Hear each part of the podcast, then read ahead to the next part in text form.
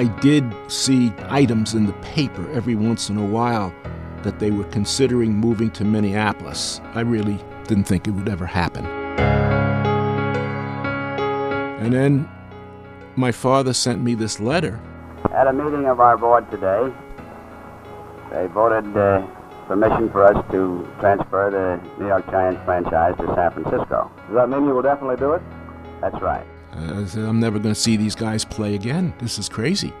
Uh, why, why would they leave? I read the New York Times account, and I had to go out for a long walk and just trying to comprehend how all this had happened. It was a shock a crowd in center field with the Stay Team Stay banner. We were calling out Stay Team Stay. It was sad. There was genuine sadness. I told my parents they're not going to they're not going to stay out in California. The fog will be too much for them. And I guess in about a year, a year and a half, it kind of settled in on me that they weren't coming back. Well, well, it was it was a death knell. I mean, it's like losing the war.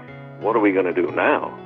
I really felt like it was an affront to me as a fan that I was not going to be able to see them play anymore. It bothered me that I couldn't do something to stop it from happening. I was too far away.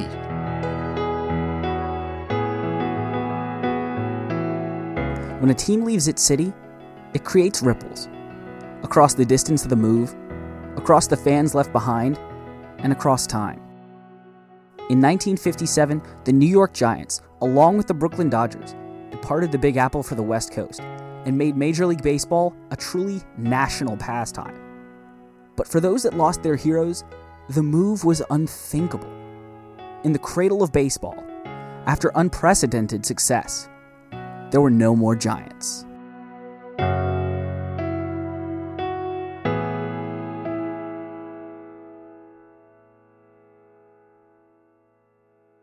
This is The Narrative. I'm Harry Swartout. Chapter 1 New York's Gilded Age of Baseball. Uh, Host is back to bring you the Dodgers again as they take on the New York Giants in the second of this three game series. New York was the center of the baseball world. The Yankees won the pennant and the World Series in 47, 49, 50, 51, 52, 53, 55, 56, and 57. Five World Series in a row for Casey Stengel and his American League whiz bang. The Dodgers were in the World Series against the Yankees in 47, 49, 52, 53, 55. The Brooklyn Dodgers have won their first World Series in 55 years. And the Giants were in the World Series 51 and 54. The jubilant Giants stood alone, baseball champions of the world. In the decade between 1947 and 1957, a New York baseball team was in the World Series every year except one, and they won eight titles. Three teams divided the city's affections, with the Yankees taking the Bronx, the Giants in Manhattan, and the Dodgers representing Brooklyn. 111 years earlier, New Yorkers played the first baseball game, and since then, it was all the city could talk about. Well, you came home from school and you watched baseball every day. Somebody was on, either Channel 9, the Dodgers, or Channel 11, the Giants and Yankees. Quickly, we go right down to the playing field. Uh, Brooklyn owned the Dodgers. The Yankees were more of the, the bourgeois team, you know, the upper middle class, and the Giants were kind of the leftovers. Oh, we argued all the time, all the time, hanging out in the candy store on the corner. You, you looked at the box score the next day, and then you argued. This one did that. This one did that. This one did nothing. That's Steve Rothschild, a lifelong Giants fan. Arguments over who had the best squad or which fans were the most rabid echoed through subway stations, clanged around diners, and wafted out open windows throughout the city. But there was one argument that really captured the imagination of New Yorkers. It was music to their ears. Especially Willie, Mickey, and the Duke. Um, I grew up with Terry Cashman. You know that name? He did the Willie, Mickey, and the Duke song. Hank Aaron was beginning. If you were a Giant fan, you were Willie Mays. If you were a Yankee fan, you were Mickey Mantle. And then the Dodger fans were the Duke. If I had to choose one to start a team, it would be Mays. Mays did it all. Mantle, of course, played hurt and, you know, played drunk a lot of times. And Snider was kind of the third, but he was a terrific clutch hitter, at Duke Snider. Wonderful player. Yeah, they were the three. And they, uh, of course, they followed the fourth one who was included, and that is Joe DiMaggio. You know, you could throw him in there too, but it doesn't make the song rhyme. Willie Mickey and the Duke sounds good. especially Willie, Mickey, and the Duke. Three Hall of Fame center fielders filled the stadiums, but the fields themselves were attractions of a sort. Here's Peter Magowan, former San Francisco Giants owner. They played in these magical ballparks. Ebbets Field was a great place to watch a game. Yankee Stadium, that is old Yankee Stadium, was a great place to watch a game. And the Polo Grounds was was a spectacular place. Each field reflected the fans and teams that filled them. Yankee Stadium was cavernous, built to hold the multitude of fans that came to see Ruth hit home runs decades before. Ebbets Field was tight, a single block in Brooklyn that crammed 20,000 screaming fans right up against the players. And then there was the Polo Grounds.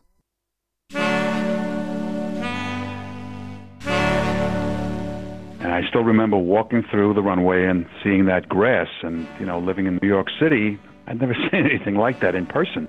It looked like a big bathtub. Right field was like 257 feet away. Left field was a little bit longer, not much. Center field was so far away that you couldn't possibly hit a ball to the to the clubhouse. The clubhouse was in center field. You had to walk around, walk through the field or around the perimeter of the outfield to, to get into the clubhouse. And there were two staircases, one to the visitor side and one to the home team side. And it was a double deck stadium, and you could lean over the wall, and the right field was right below you. And I remember we used to give Carl Furillo a hard time.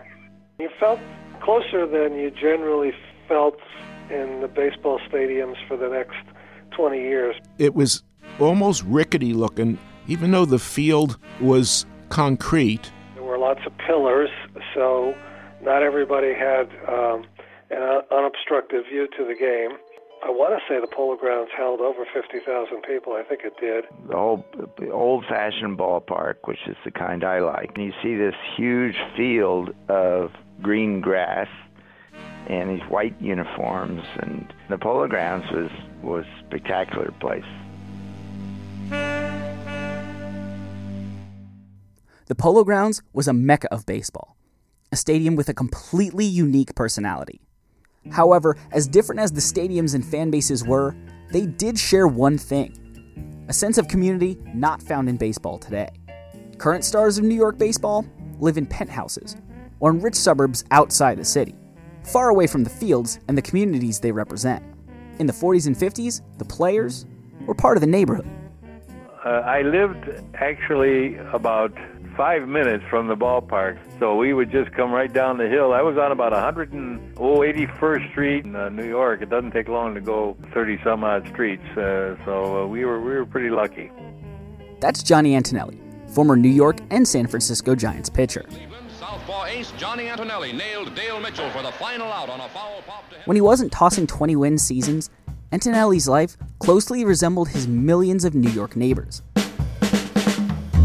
He, like most other ballplayers at the time, had a job in the offseason to supplement his professional ball playing. My first year after I, I signed, I came home and I went to work for a, a company called the National Clothing Company, and they put me in the boys department. And uh, then I went to work for our uh, brewery called the Genesee Brewery. I never drank, so uh, I, I couldn't say I drink Genesee beer, so please drink it.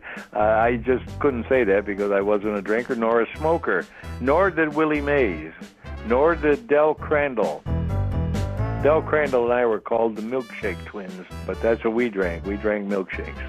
Willie Mays might not have been a milkshake boy, but he was a tab man. It's beautiful to be so. Beautiful. The 1977 tab ad has Willie enjoying a soda and recreating a famous photo of himself playing stickball with kids in the Harlem streets. Not only were baseball stars working like the average fan, but their proximity on and off the field led to a closeness with the people who came to their games. Although some of the players today are great, I know them, but there was a certain warmth in 1957. We always waited for the players to come out after the game. They were very cordial. They stopped for uh, photographs, autographs. I don't know whether that's possible today. Haven't tried. That's Mo Resner, who attended Giants games at the Polo Grounds when he was a kid. Playing catch with outfielders between innings, shagging balls in batting practice, fans from the 50s had real relationships with players, and the Polo Grounds' unique structure led directly to fan player meetings. Here's Giants fan Larry Hans. The fans that did sit in the bleachers got to talk to people going up the steps a lot for both teams. And I think it was common, they let you run on the field when the game was over in those days, too. I never did that, but uh, because I lived in New Jersey and was worried about getting to a bus, but the the New York residents, a lot of them would just rush onto the field and see if they could shake somebody's hand or whatever it was. In a baseball crazed city, fans knew all about their favorite players because it was like learning everything about your best friend.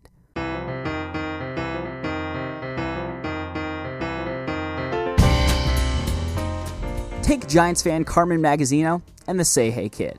What I know much about Willie May, I knew when Willie May first came, he was like 0 for 21. I know his first home run was off Warren Spahn. I know he was despondent and sad and wanted to go back. We knew that he played stickball, I, and we played stickball. Everybody in the city, if you're a city kid, you played stickball. But I, Willie Mays, I knew everything about. He came from Alabama. I knew he played for the Negro League. Uh, you, you, you knew that they didn't make a lot of money. The baseball players were close to you in that sense. And then you had the, for us in the 50s, the advent of television and local broadcast. So we were enthralled with that too, because now you could see these games almost every day. They were coming into your uh, house. Actually, you you almost felt like the play. You knew the players. You knew you knew who they were. Basically, you almost felt like they were part of your family.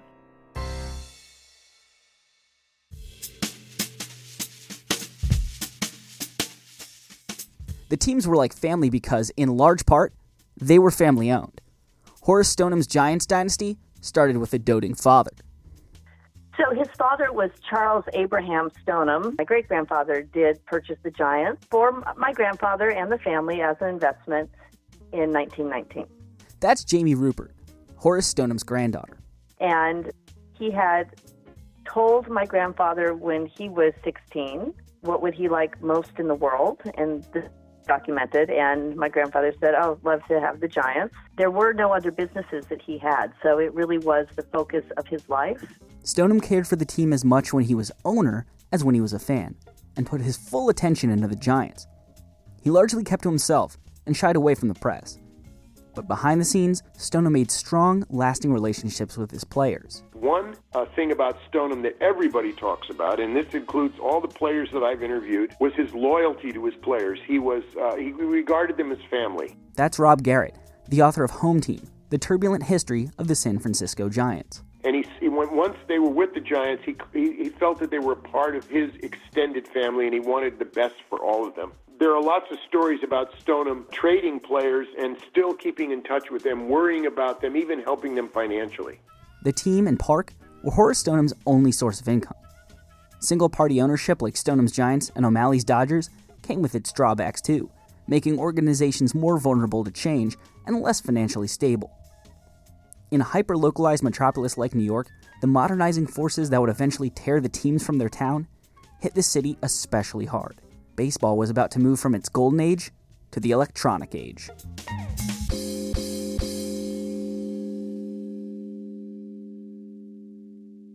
Now, let's all play What's My Line.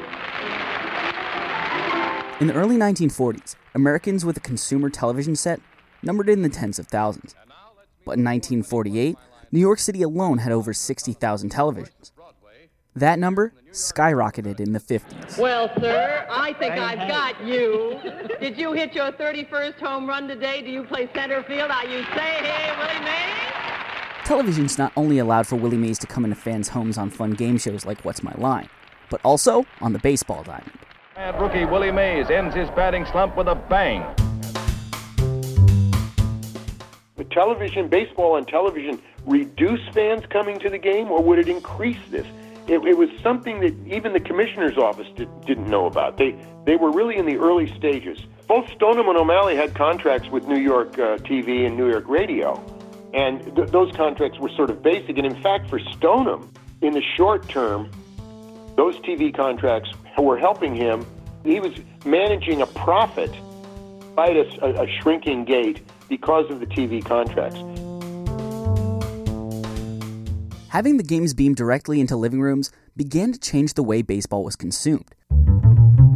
In just four seasons, the Polo Grounds gate went from 1.1 million in the Giants World Series year of 1954 to just 600,000 in 1957. MLB attendance went down across the board from 1950 to 1954 and was only rejuvenated when the Boston Braves moved to Milwaukee and began regularly leading the league in attendance. Since moving to Milwaukee in 1953, the Braves have captured one World Championship, two National League pennants, and millions of fans. Fans like Steve Rothschild were farther and farther apart in the stands. I never remember it being a tough ticket. If you look at the attendance during the day, during that during those seasons, they didn't draw. I think maybe a half a million people.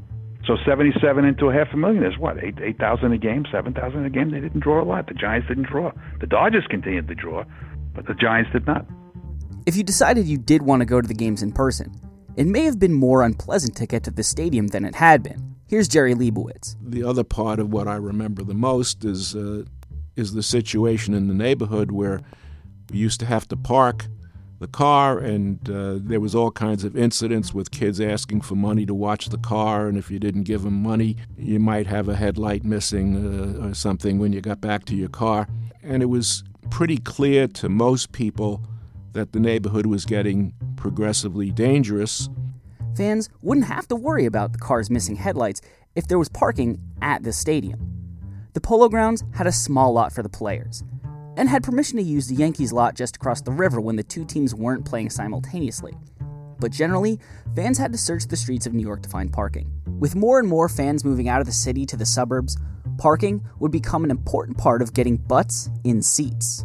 But the biggest problem for the Giants was their Cathedral of Baseball. The Polo Grounds was in dire need of repair, and Horace Stoneham knew it before everyone else.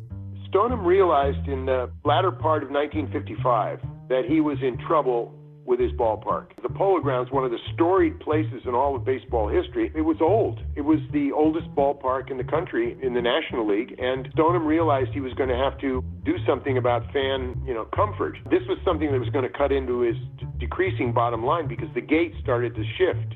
So he began entertaining ways of uh, either finding a new stadium or what occurred to him, uh, it kept reoccurring to him, is would he have to leave New York City? Building or rebuilding a stadium in New York poses a number of problems. First, there's the process of obtaining the lands, then zoning and permissions, and then there's the city's amusement tax, which took 5% off gate proceeds from team owners. But even if all that gets worked out, private owners like Stoneham and the Dodgers' Walter O'Malley needed to fund the project. And one man made sure they'd be funding it by themselves. In the city's parks, LaGuardia appoints able Robert Moses, long time in state service. Uh, and all of it had to do with the problem that everybody was running into, including the Dodgers at that time, with Ro- Robert Moses and the, the, the money that New York City had for various projects and redevelopment. The city was going through a lot of redevelopment in the 50s. The money for uh, baseball facilities was not high on the list, so it, they were constantly running into trouble. There were schemes for keeping the Giants and Dodgers in NYC.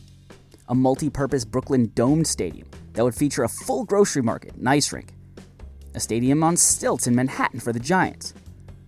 But owners Stoneham and O'Malley knew there was another, cheaper, easier, and ultimately more profitable way.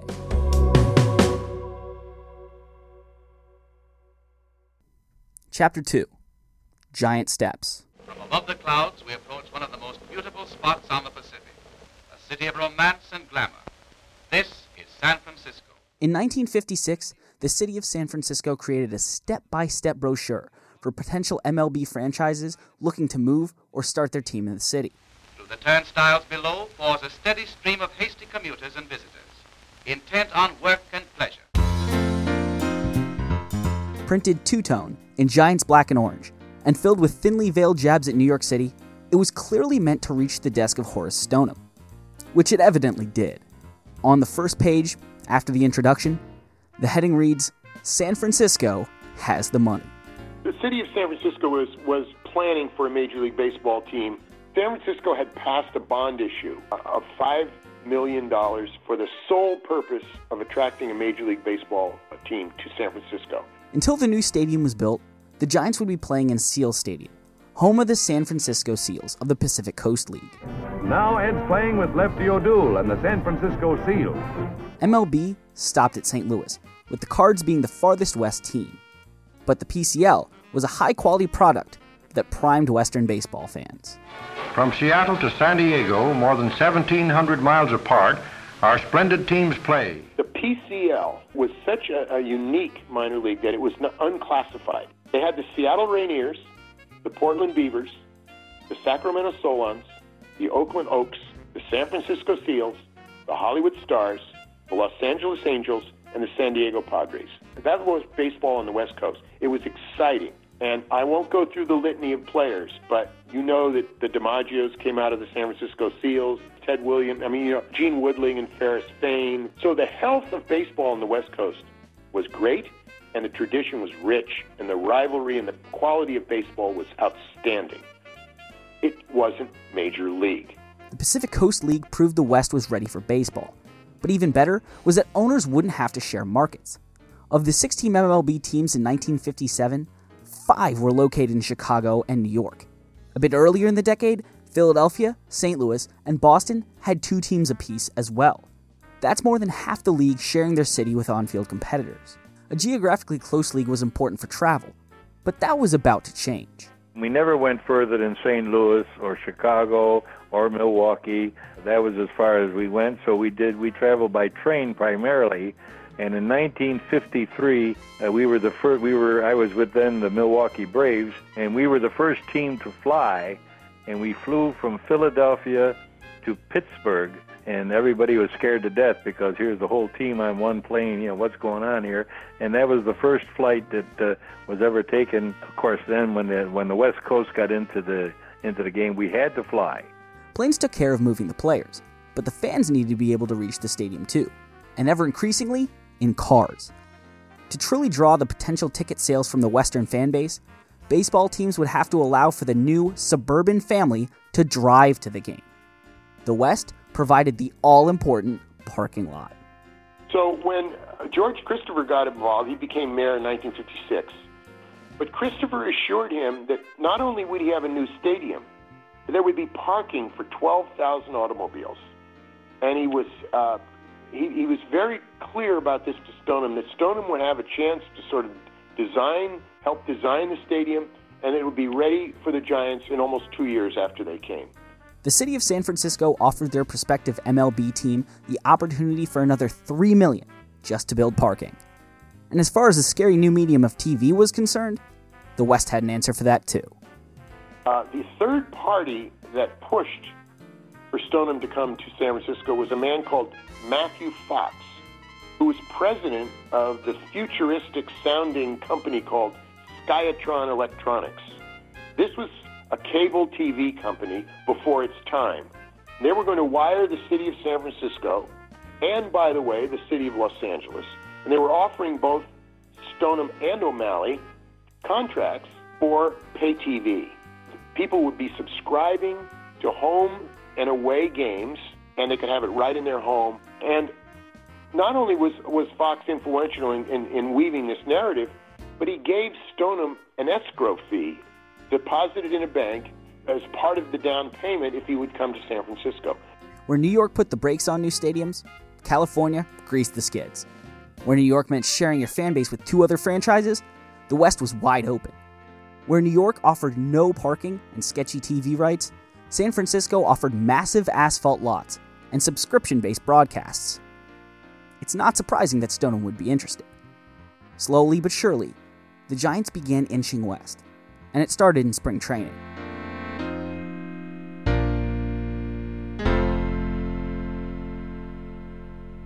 Bringing spring training from Florida to Arizona, the impetus for doing that was because of the Jim Crow laws in Florida. And he knew that with the amount of players coming from diverse backgrounds, they would never be welcome in Florida.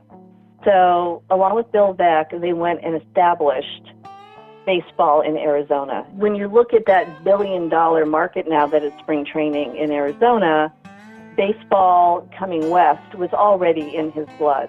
And he did say to me, because I did ask him, I said, whose idea was it to move west?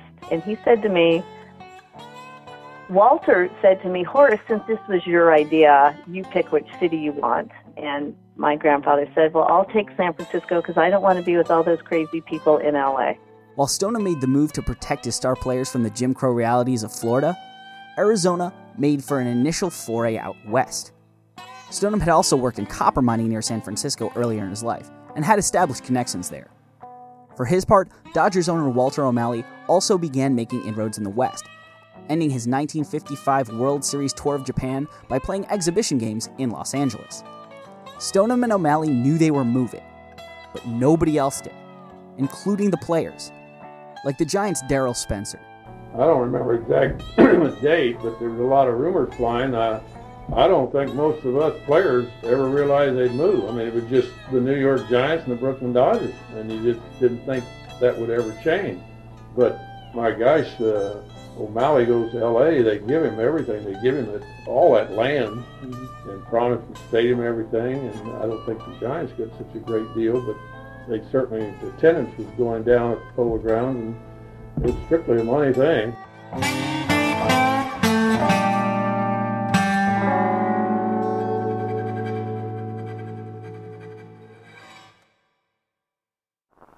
Stoneham, do you have any statement to make to the Giant fans of New York? Oh, we're very sorry that we're leaving here, naturally. I'm very sentimental about the Giants and about New York City, but uh, conditions were such that uh, our move would have to be immediately, otherwise we'd probably not be able to move into another city under such good conditions. On August 19th, 1957, Horace Stoneham announced to flashing cameras and rolling film that he was moving the New York Giants to San Francisco. Permission had been granted by the MLB back in May of that year for the Giants and Dodgers to move jointly, but the Dodgers would wait another six weeks before making their announcement. Moreover, it would be a third tier team official reading a mimeograph statement from owner Walter O'Malley, who had already bolted for LA. It was official. The New York Giants were now the San Francisco Giants but there was still a season to be finished at the Polo Grounds.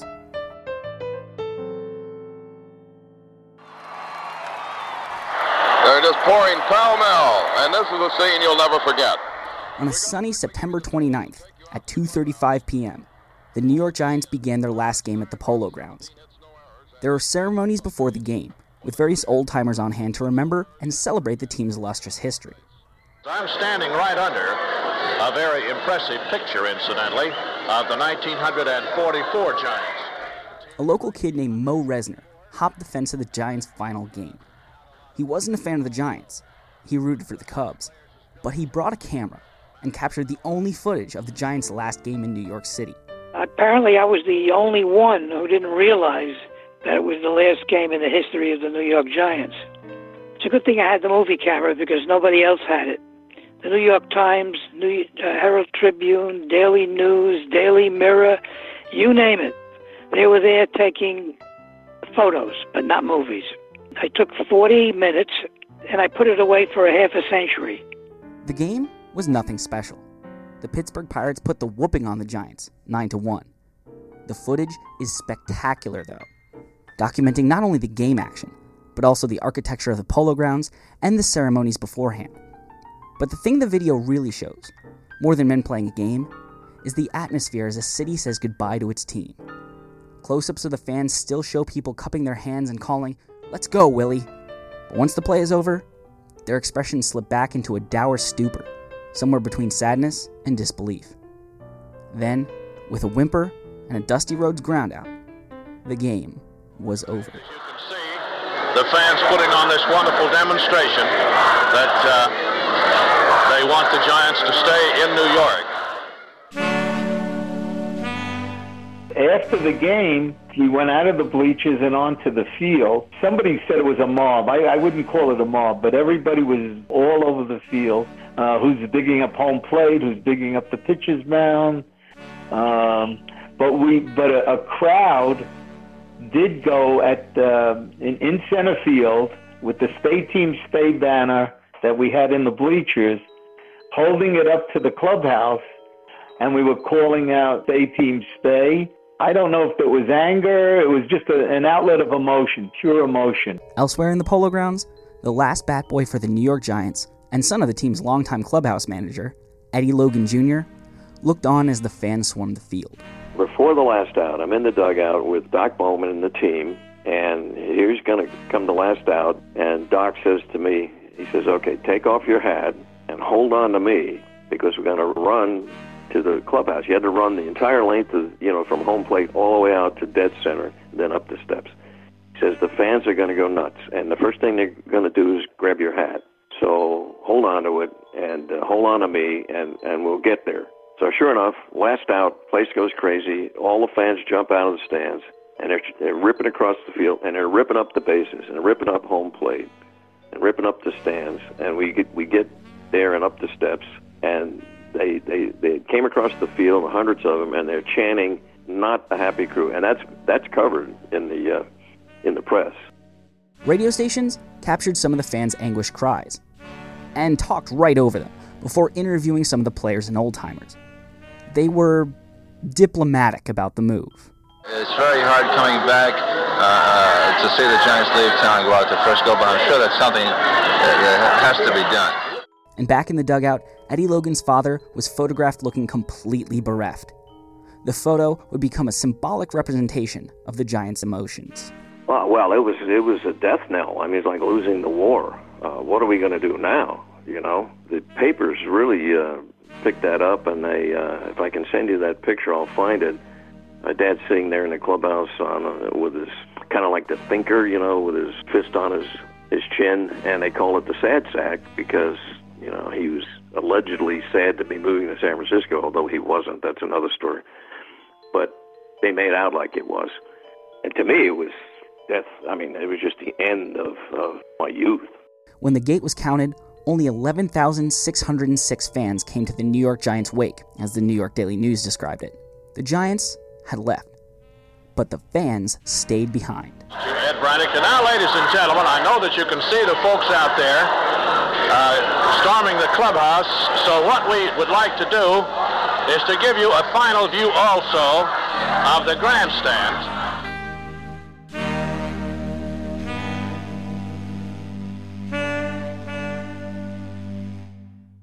Same old springtime stand for the Giants, who hope their new San Francisco tag will bring a change of luck. The 1958 season kicked off for the now San Francisco Giants at home in Seal Stadium against their former crosstown rivals, now cross state rivals, the Los Angeles Dodgers. It's always a hot time whenever these two clubs uh, tangle anyway, huh? Thousands of fans in New York still wanted to support their team. I mean, no self respecting Giants fan would jump on the Yankees bandwagon. Take Peter Magowan's word. If you check back on the attendance for 1958, which was the first year that uh, the Yankees had all of New York to themselves, and once again they were in the World Series, do you think their attendance went up with one team in New York instead of three, or went down? If you'll check your numbers, you'll see it went down. I think the answer to that is very simple. It shows how dismayed and saddened so many people were. If, if they're going to take my Dodgers and my Giants away, I'm not transferring my loyalties. And in those days, if you liked the Yankees, you hated the Dodgers and the Giants. If you liked the Dodgers, you hated the Giants and the Yankees. If you liked the Giants, you hated the Dodgers and the Yankees. So New York Giants fans largely stayed Giants fans, even though their team was 3,000 miles away. One man may have single handedly carried fandoms across the country on his back. Say hey, say who, say Willie, that giant kid is great. I wasn't going to change my allegiance, and basically because of Mays. And you'll ask a lot of Giant fans, they'll tell you the same thing. The Smiling Willie has been called one of the greatest natural hitters to come down the pike in decades. First of all, Willie, I was in love with Willie Mays. He can steal second against the best of pitchers. I, I'd say the number one reason was, was Willie Mays. When he's on patrol, watch out. He never drops anything but his cap. They loved Mays and they stayed with the team. He opened the 1961 season by becoming one of nine men to hit four homers in one game. As long as he was still there, we were, you know, we kept on as Giant fans. A lot of people dropped off when he retired, when they traded him back to the Mets. They lost some of their fan base. But up until then, a lot of the Giant fans stayed on. No one deserves it more.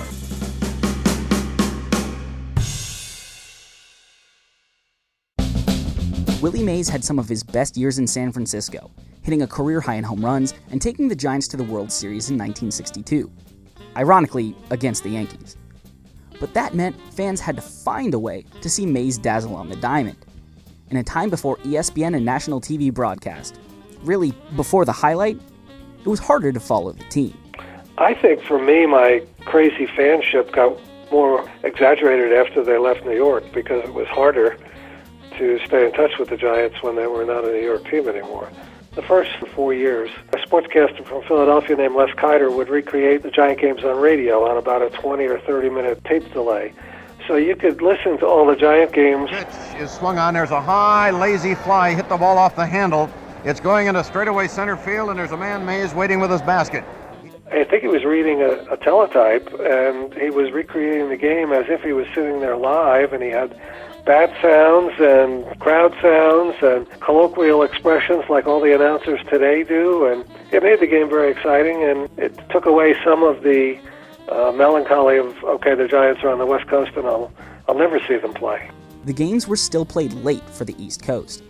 Night games would get over in the wee hours of the morning, and TV broadcasts were limited to when the Giants played teams that just happened to have a deal with the local broadcasters. Newspapers still had the box scores, but sometimes they were incomplete. The newspapers you would get the next day, and it, it would say, like, you know, uh, San Diego at San Francisco, and then parentheses end, meaning night. So nobody, nobody in the newspaper would report the score. It was ended too late. That's Gary Mintz.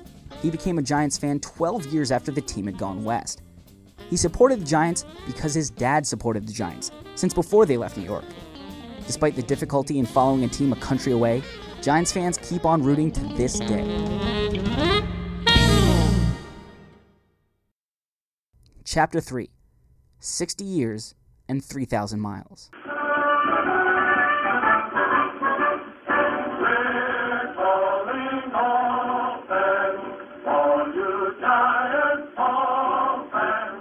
In the 60 years since the Giants left New York, it has become much easier to follow the team from afar.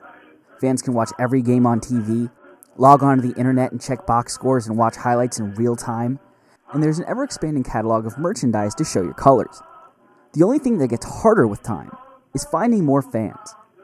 The ones that are still around have grouped together into the New York Giants Preservation Society, headed by Gary Mintz. I'm I'm sort of like the caretaker, but I I you know I know more about the San Francisco Giants than the New York Giants. A lot of the guys in the group know more about New York because they were here. It's a great feeling, especially you know when they're when they're doing well, uh, to see the smiles on these faces, especially the New York Giant fans who have remained loyal, and there there are so many of us.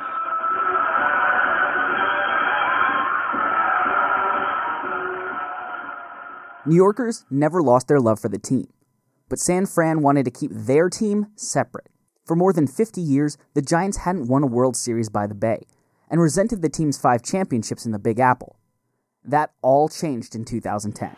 Struck him out! And for the first time since 1954, the Giants are world champions. Now, with their own championship, San Francisco seemed ready to share again, and even flew the World Series trophy to Manhattan. So many Giants fans in Manhattan, it's crazy. Oh, you better believe it. Different people getting the honor of walking the trophy around, showing it to the fans on the streets of Manhattan. Major League Baseball is here shooting the affair. The World Series may have nudged San Francisco into fully embracing their NY heritage, but Peter Magowan had been steering the team back to its roots since he took over as an owner.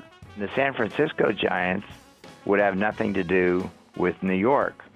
There was no connection between the two franchises until I came in. And I worked with these New York Giants Historical Society people. We've invited these New Yorkers to come out to San Francisco and see what we've done with our ballpark and how we've displayed uh, all these old New York Giants people.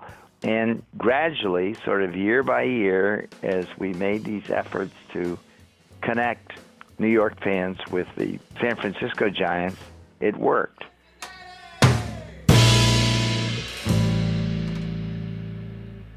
But Magowan originally became the owner of the Giants not to revive New York team history, but to stop history from repeating itself. He had to stop the team from skipping town. Again. I'm the guy that bought the team in 1992 when it was headed for Florida. One of the reasons why um, I was so determined to prevent the team from moving to Florida is that I saw the New York Giants move out of New York. And then I saw the whole thing happening again in 1992. The situation wasn't exactly the same as 1957. TV wasn't sapping attendance. There was ample parking. And there weren't goldmine markets anywhere in the country just waiting for a team. But the core of the problem, the driving force behind the pressure to move, hadn't changed in nearly half a century. What caused them to fail in New York caused them to be successful in San Francisco. And that was the absence of a modern ballpark in New York and the presence of a, not just a modern ballpark, but a beautifully designed, old fashioned park that people just love to go to. But that was not the case with Candlestick.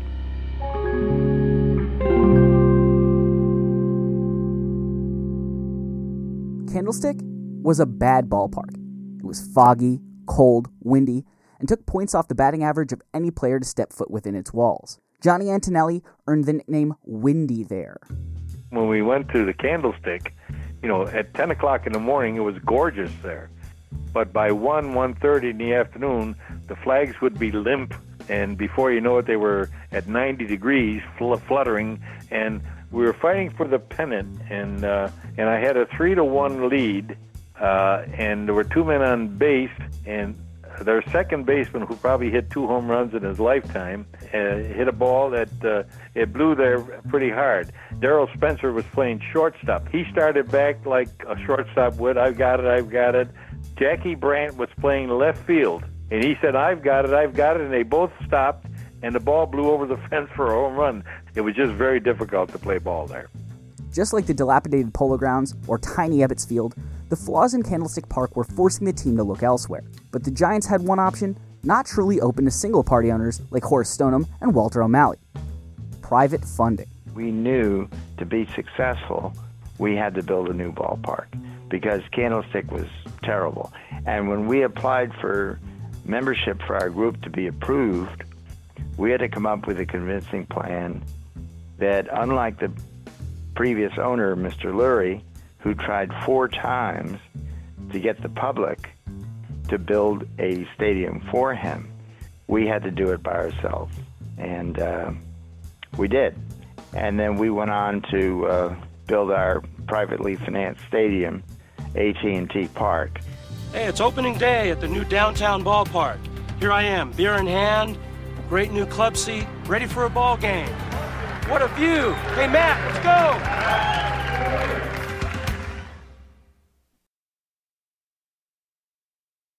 The public funding to build a ballpark that Robert Moses denied the New York Giants eventually did get used to build a stadium, just not in Manhattan or Brooklyn.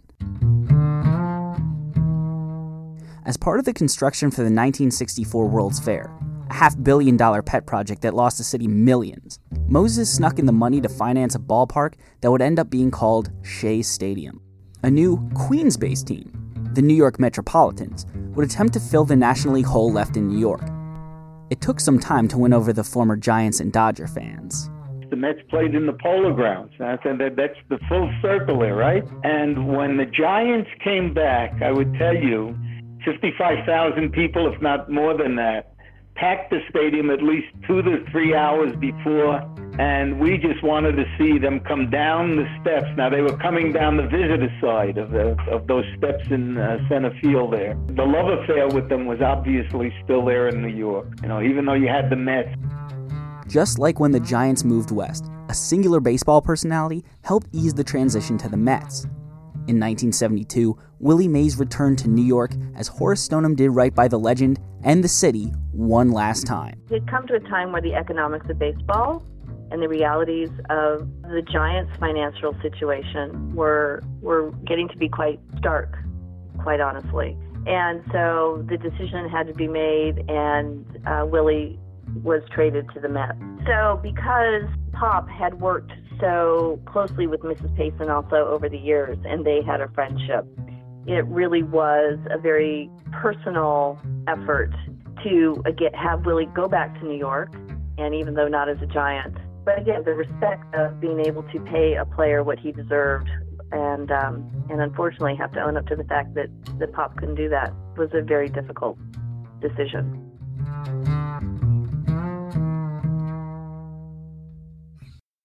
Back in Manhattan, after housing the Mets during the 62 and 63 seasons while Flushing was under construction, the Polo Grounds had been demolished in 1964. Three public housing apartment buildings, called the Polo Grounds Towers, were erected where the park once stood. The problems created by Robert Moses' expressway projects and amusement taxes during the Giants' days at the Polo Grounds continue to haunt Coogan's Bluff today. The signs for the towers have a rendering of the field on them, but many are faded or obscured by graffiti. But there is some art that's trying to bring the glory days of the stadium back to this state housing. Hi, my name is Demetrius Felder. I'm a freelance mural artist for Groundswell. The mural is located off of 155th Street in Harlem. It's on Building 1 in the Polo Grounds Towers. Even the older residents don't know much about the Giants. When we were interviewing a lot of the residents of the Polo Grounds, no one in particular spoke about uh, the actual stadium. They were more focused on the current, relatively current affairs. Some knew about it, right? But really, a lot of the people that we talked to were, were largely African American and didn't come into the polo grounds until like the very cusp of it, you know, being built as as a housing project. The mural depicts the polo grounds and two ball players, one in close up one further away, at the very end of a powerful swing. In purples, oranges, blacks, and blues, you can see and almost hear the crack of the ball off number 24's bat. It's beautiful for sure, but it's also informative, and more importantly, transformative. There's a lot of issues with the polo grounds, right? And its direction in the future. But I think that it's also very important that they're aware of like this legacy that preceded it I really want people to realize that that the Polo Grounds sits on a great legacy, right? Whether it be its past, right, and and the stadium or its future. There's been so many amazing, amazing athletes that have come out of that particular area, right, and that the figures themselves in the murals are, are larger than life, right? They're outside of human scale, and that's because they're avatars for aspirations. And the idea is that that you should be able to project yourself right into the future, project yourself into your dreams as large and as vivid as these figures are painted on the wall.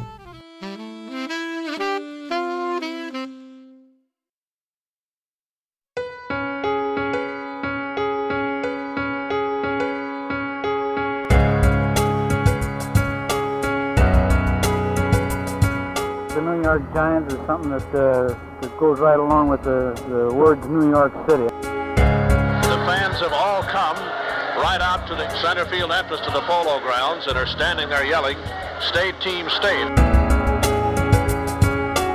And I know all the fans here in New York, they don't want to see the Giants leave. I feel terrible seeing them leave. Well, I think you're just voicing the sentiments of most of us, and particularly those fans who are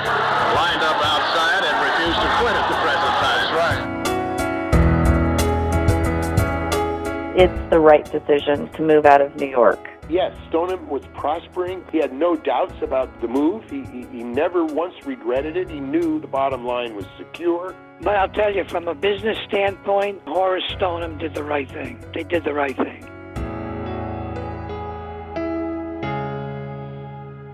The Giants are in San Francisco. They have been for 60 years.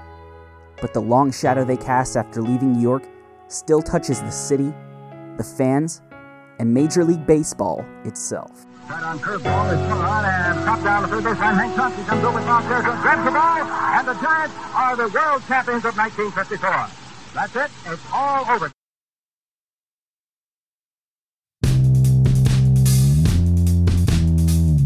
Thanks this week go out to the New York Giants Preservation Society.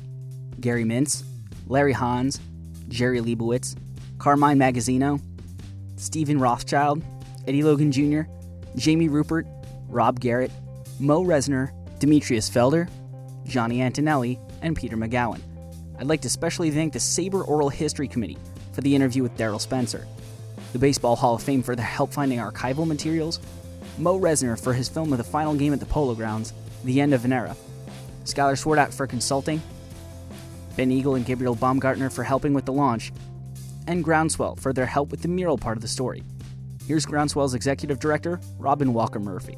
Groundswell is New York City's premier social justice arts um, organization. So we believe that the mural making process is a transformative process because it brings together artists, youth, and community to transform like blank walls um, into these pieces that create these dynamic dialogues and that it gives youth the opportunity to see themselves as agents of social change. They can reach us at www.groundswell.nyc.